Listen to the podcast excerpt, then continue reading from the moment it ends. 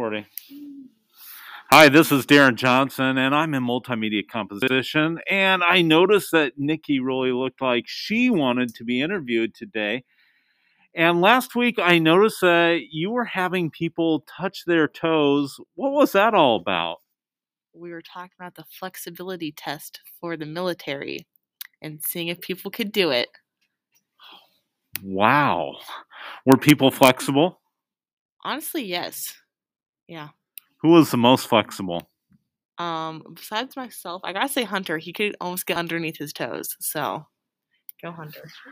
Go Hunter. Yeah. So that's what students have been learning in multimedia composition.